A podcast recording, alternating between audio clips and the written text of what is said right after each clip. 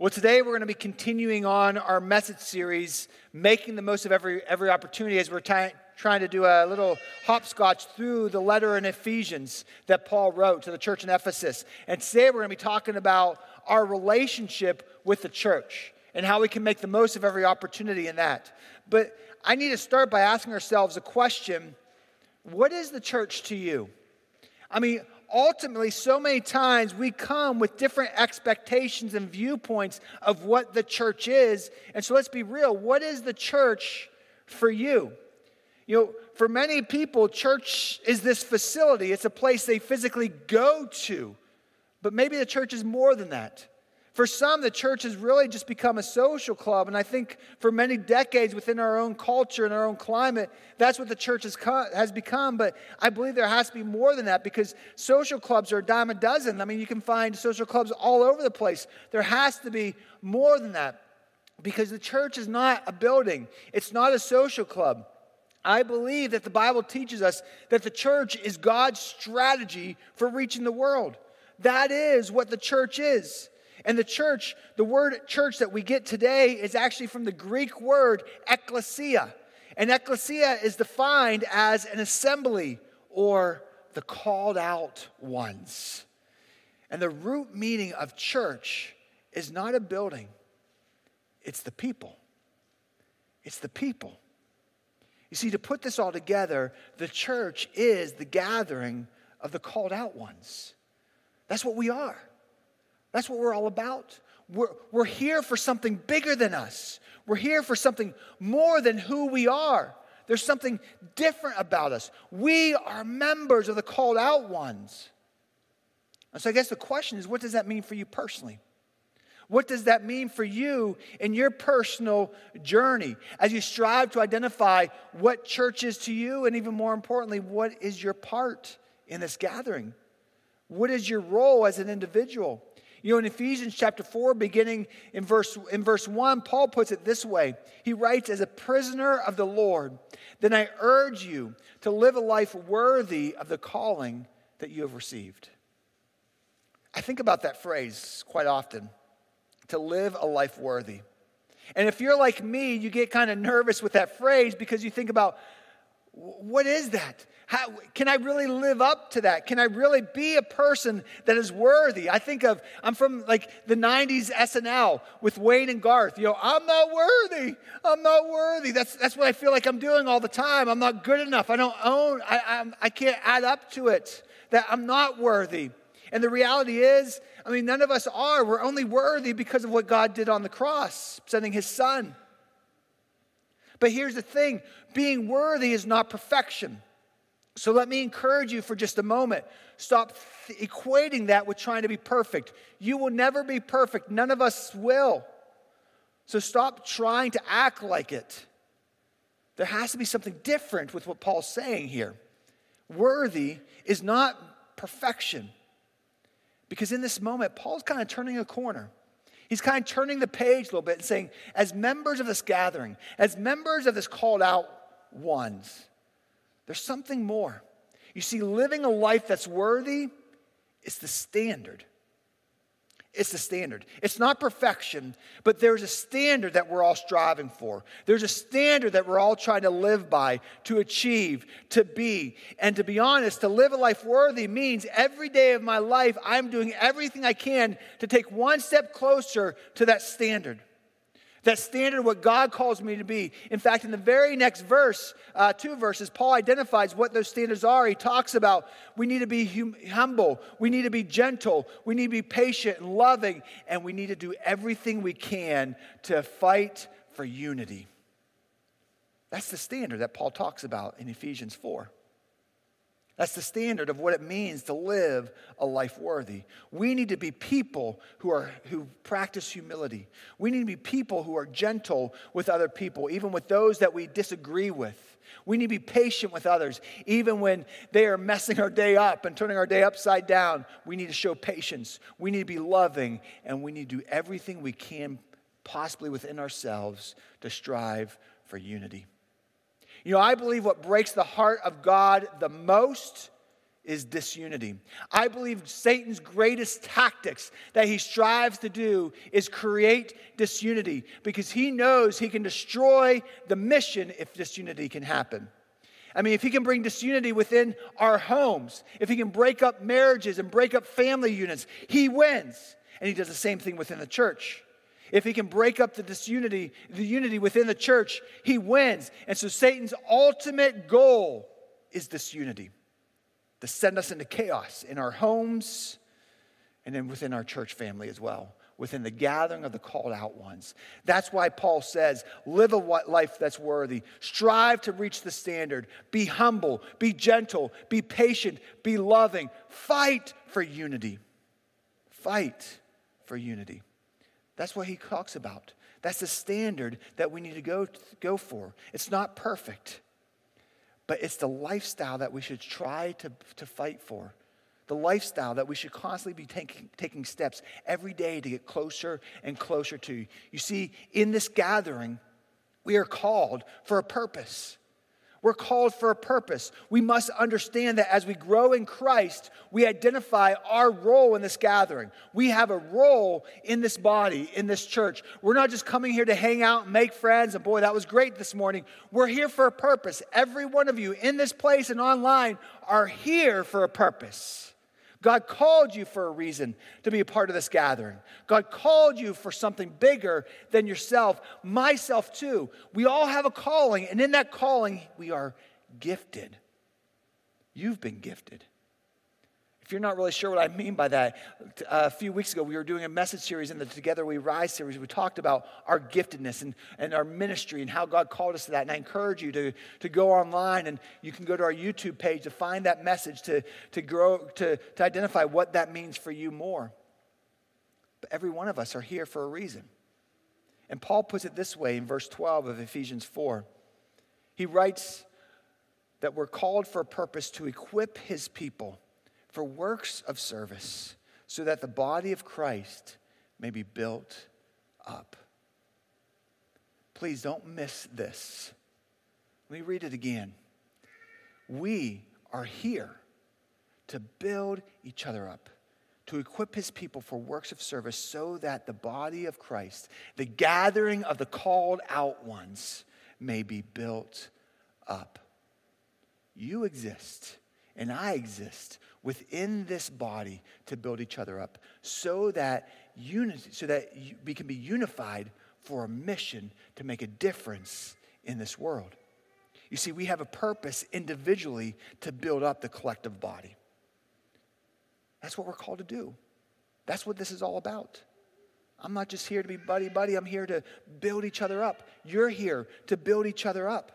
You don't forget the standard that Paul talks about, living a life that's worthy. We have a responsibility to strive for that, to be people of that.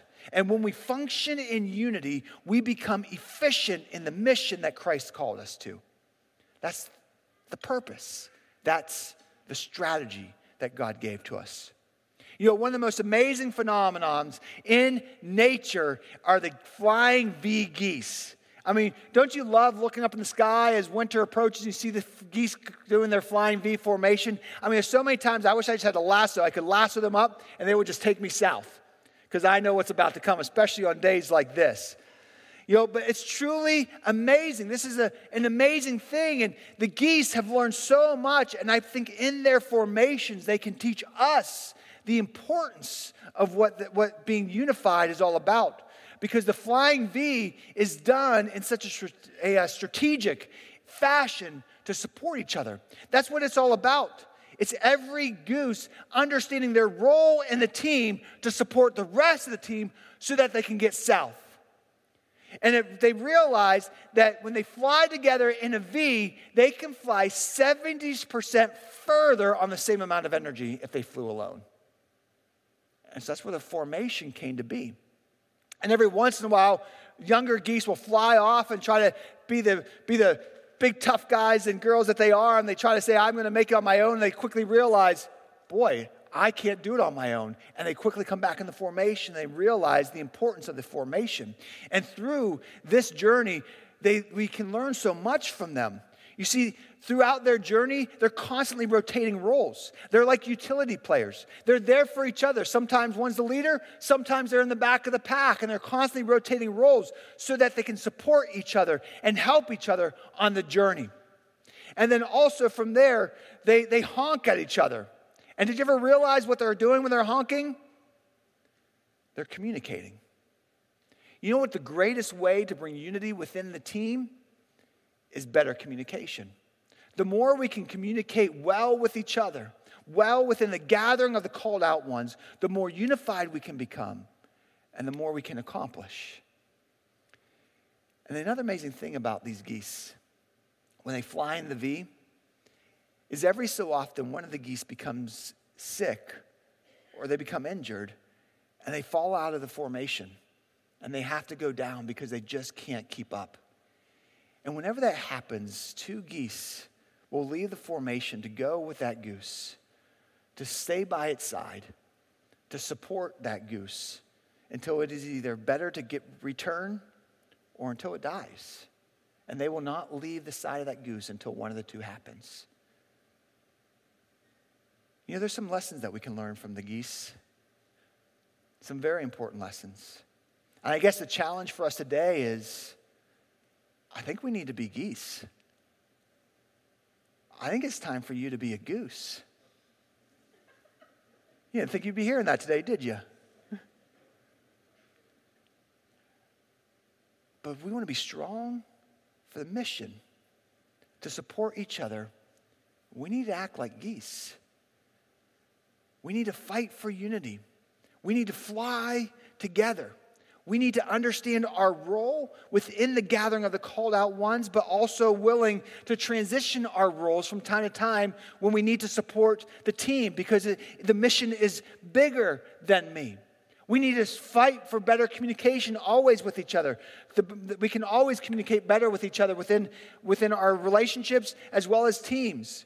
We need to take on the responsibility to build each other up. When one person falls, it should be our responsibility to be by their side until they are back up and can rejoin the crowd. You see, we need to be geese. We need to fly together. And the more we fly together, the more great things that God will do, not just through you individually, but through the collective body. That's what the church is. But here's the problem. That tends to, that tends to stall our faith. That tends to slow us down, that disables our ability to really fly in the formation of the, as the collective body. You see, we start getting swayed by outside influences, by the culture leanings, by the culture influences around us, or by other teachers, or, or other things, or YouTube fads, fads, or whatever it may be, and we get so swayed back and forth by outside influences, we don't even know what is truth, or what is right, or what is wrong, or where I stand, and we're so confused, and it pulls us away from being able to fly in unison the way we're called to fly. The Apostle Paul puts it this way in Ephesians four, beginning in verse fourteen. He writes, "Then we will no longer be infants, tossed back and forth by the waves and blown here and there by every wind of teaching and by the cunning and craftiness of people and their deceitful scheming. Instead, speaking the truth in love, we will grow to become in every respect the mature body of Him who is the head, that is Christ." Did you catch it? What our personal goal is? Our personal goal is maturity in our faith. Now, I know we don't like to talk about that. We don't like to talk about spiritual maturity. That's the boring stuff, right? But that's ultimately our goal. Our goal is spiritual maturity. And spiritual maturity is reflected in the tone of the person that you are. That's where spiritual maturity is understood and realized. You see, my friends, as followers of Christ, we are called to be the tone setters the world needs. We are the ones who should be setting the tone in our world, not being swayed by the world. That's what we're called to be. But see, the world just knocks us around. It knocks us around pretty good. And oftentimes we're pull, being pulled in so many different directions, we're just left standing with, what is even truth anymore? What is true? What should I believe? Where should I stand? You know, I recently read a great article in the Christian Standard by Tyler McKenzie. The article was, was, uh, author, was uh, titled Truth and Tone. He wrote, one of the most disorienting realities of living in the United States today is not knowing where to go for truth. I guess the question we need to ask ourselves, where do you go for truth? What truth sways you? Is it politicians? Is it the media? Is it Twitter or Facebook or YouTube or Google searches? Or is it the church? Or is it the church? You see, the irony is this. We have more access to content and commentary than ever before. But we have the least amount of trust in all of history. And we get swayed all over the place. And the problem in our society has found its way within the churches. That trust has completely eroded and is broken down. A recent study in two thousand eighteen by the Pew Research Center cited these statistics. They said seventy-five percent of Americans say trust in the federal government is shrinking. sixty-four percent say trust in other Americans is shrinking. sixty-one percent say you cannot trust the news media. Only eighteen percent of people between the ages of thirty and forty-nine have, have a high level of personal trust. And only eleven percent of people ages eighteen to twenty-nine have a high level of personal trust. This statistic, my friends, makes the Generation Z the least trusting generation in American history. That's scary. That's scary. And here I'm te- here to tell you, truth is truth, whether you feel you trust the source or not. Truth is not focused on our feelings. It's, it's focused on the objective of reality. You know, most sociologists argue that we are the first culture ever to reflect the idea that instead of believing truth is located at a fixed reference point outside of us, that we believe the truth is settled somewhere within us. And this is completely opposite from what the Scripture teaches us. Completely opposite what the Bible says. The Bible says that Jesus is truth. John fourteen, he says, I am the way, the truth, and the life. No one can get to the Father except through me. Truth is found in God's Word.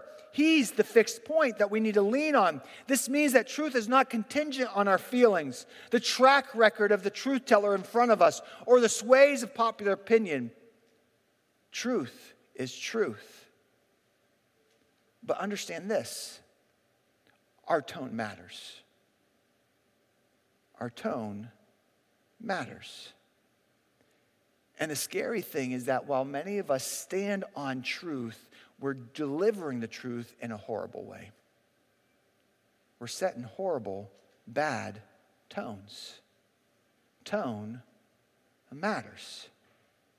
This does not change the reality that trust is a vital prerequisite to embracing the truth, especially when our ideas of what we think is truth is challenged. But the extent of which people are open to what we say and what you say is directly correlated with their, per, their level of personal trust with you and with us.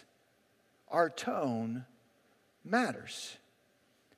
In our world, I fear, and I, I, I'm broken, to be honest, has become like the Wild West in so many ways, in social media and, and, and news outlets and everything else. It's, it's all about who can we beat down and beat up more and more because we disagree with them on different levels. And here's the problem. Too often, we as followers of Christ, we as gatherers of the called out ones, how we treat people matters. And too often, we tend to treat people no differently than the way the world treats us. And I'm here to tell you, there should be a difference with us. There should be a difference with us. People should see something different with us in how we treat them, how we respond to circumstances of life when, when life doesn't go my way, when there's a bad day, when, when, I, when I'm uh, communicating with people that I may disagree with, there should be something different in my tone, in my attitude, how I reflect Jesus. There should be something different in me. And sadly, there tends to be too, there tends not to be much of a difference than, in us than those outside of Christ. And because of this, we treat people not with the heart of Jesus, but with the immaturity of our own heart. And we got to be careful with that, my friends, because we are called to build each other up.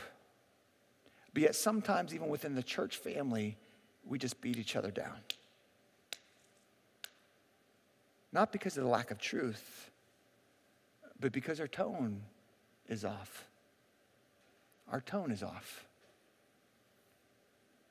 And this pours out so often in so many of our relationships that we, rather than building each other up, we tear each other down. And personal trust with each other is broken because of the tone of our lives. You see, truth being revealed is so much about the tone that we bring. Paul put it this way in Ephesians four, verse twenty-two through twenty-four. You were taught with regard to your former way of life to put off your old self, which is being corrupted by its deceitful desires, to make new in the attitude of your minds, and to put on the new self, created to be like God in true righteousness and holiness. Paul says that we are called to put off our old self, our old uh, lifestyles, our old attitudes, and put on our new self. In other words, this is the tone of who we are. You know, putting our new self, putting on our new self means there should be a difference in us. When people see us, they should see something different within who we are and the, and the lifestyles that we live and the attitudes that we bring. There should be a difference in how we respond to when life doesn't go our way. There should be a difference in how we treat people and how we respond to them, even when we may disagree with them. You see, at the end of Ephesians four, Paul identifies the key elements of the standards we need to strive for, of the tones that we should be setting as our new selves in Christ. Verse twenty-five, he says we should be people who are honest.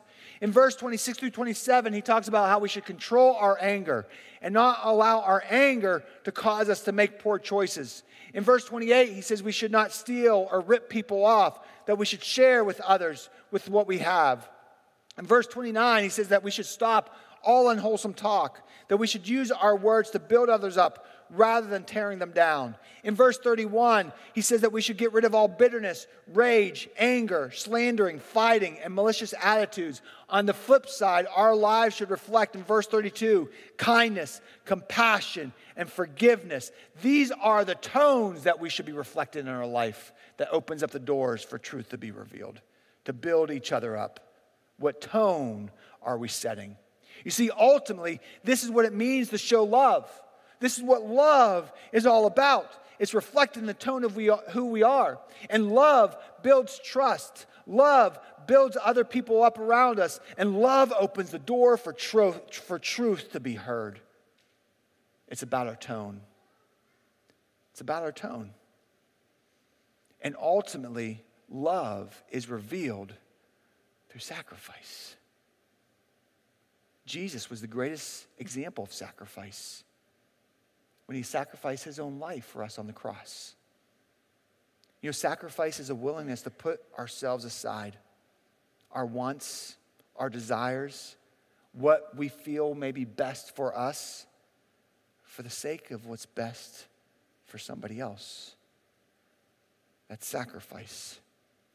That's what Jesus did for us. And that's the example he challenges us to live by. Paul writes this in the first couple of verses of Ephesians five.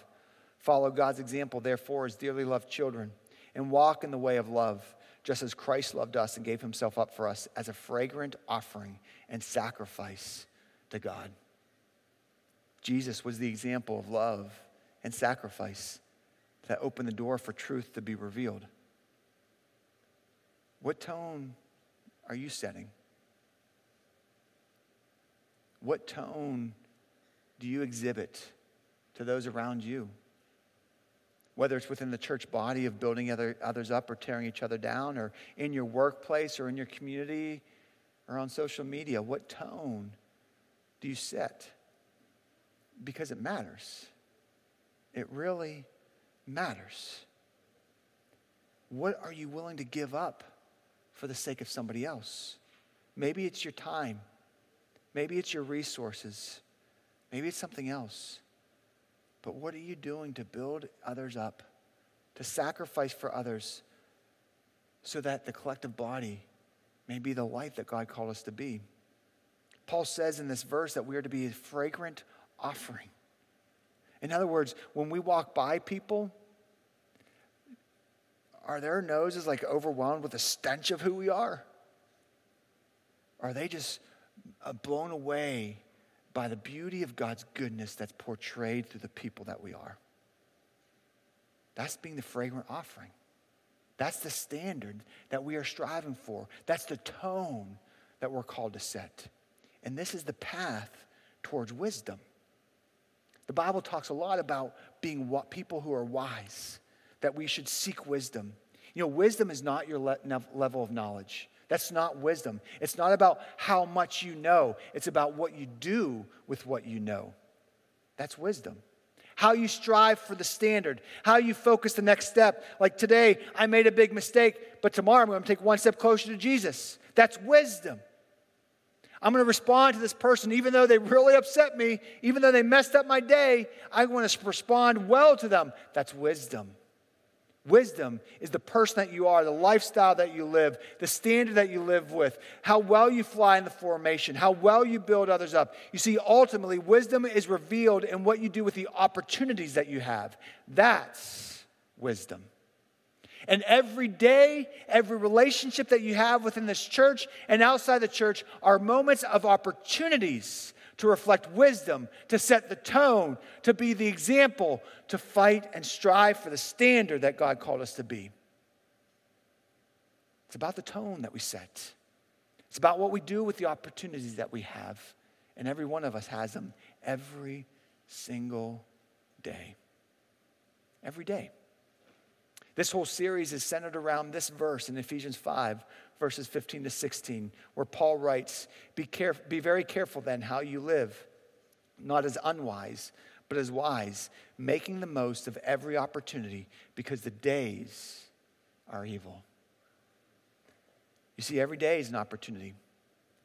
Every time you come to church, you go to growth group, or you serve on a ministry team, or you reach out to someone from church, is an opportunity to build other people up. We are the gathering of the called out ones, striving to live by the standard that God called us to live by, to be people who are hum, hum, uh, humble, gentle, patient, loving, who fight for unity. We are called to be ref- to set the tone in this world. And so how are you doing that? And I'm just going to challenge you right now. Every one of us always has a next step in our journey. And I'm going to challenge you right now to identify for you personally, what is that next step?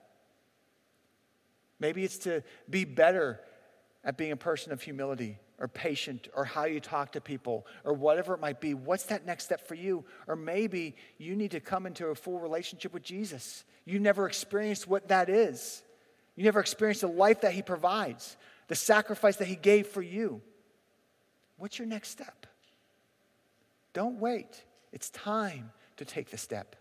If you need to talk to somebody about where you are at and the next step that you need to take, at the end of the service, there will be an elder or Engage Impact, or there'll be someone online for those of you online that you can talk to right now. But please don't leave until you talk to somebody to take that next step, how you can come closer to living by the standard, to be, to be what God called us to be, to build each other up and to build ourselves up as well, to experience the fullness of who he is and how much he loves you.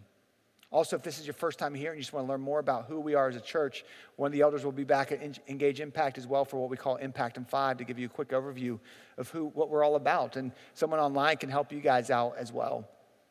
But don't leave today until you're until you identify what that next step is. And let's take that step. And let's see what God will do within each of us as ind- individuals and what he will do through the collective body of the church. Let's pray. Father, we, th- we just thank you.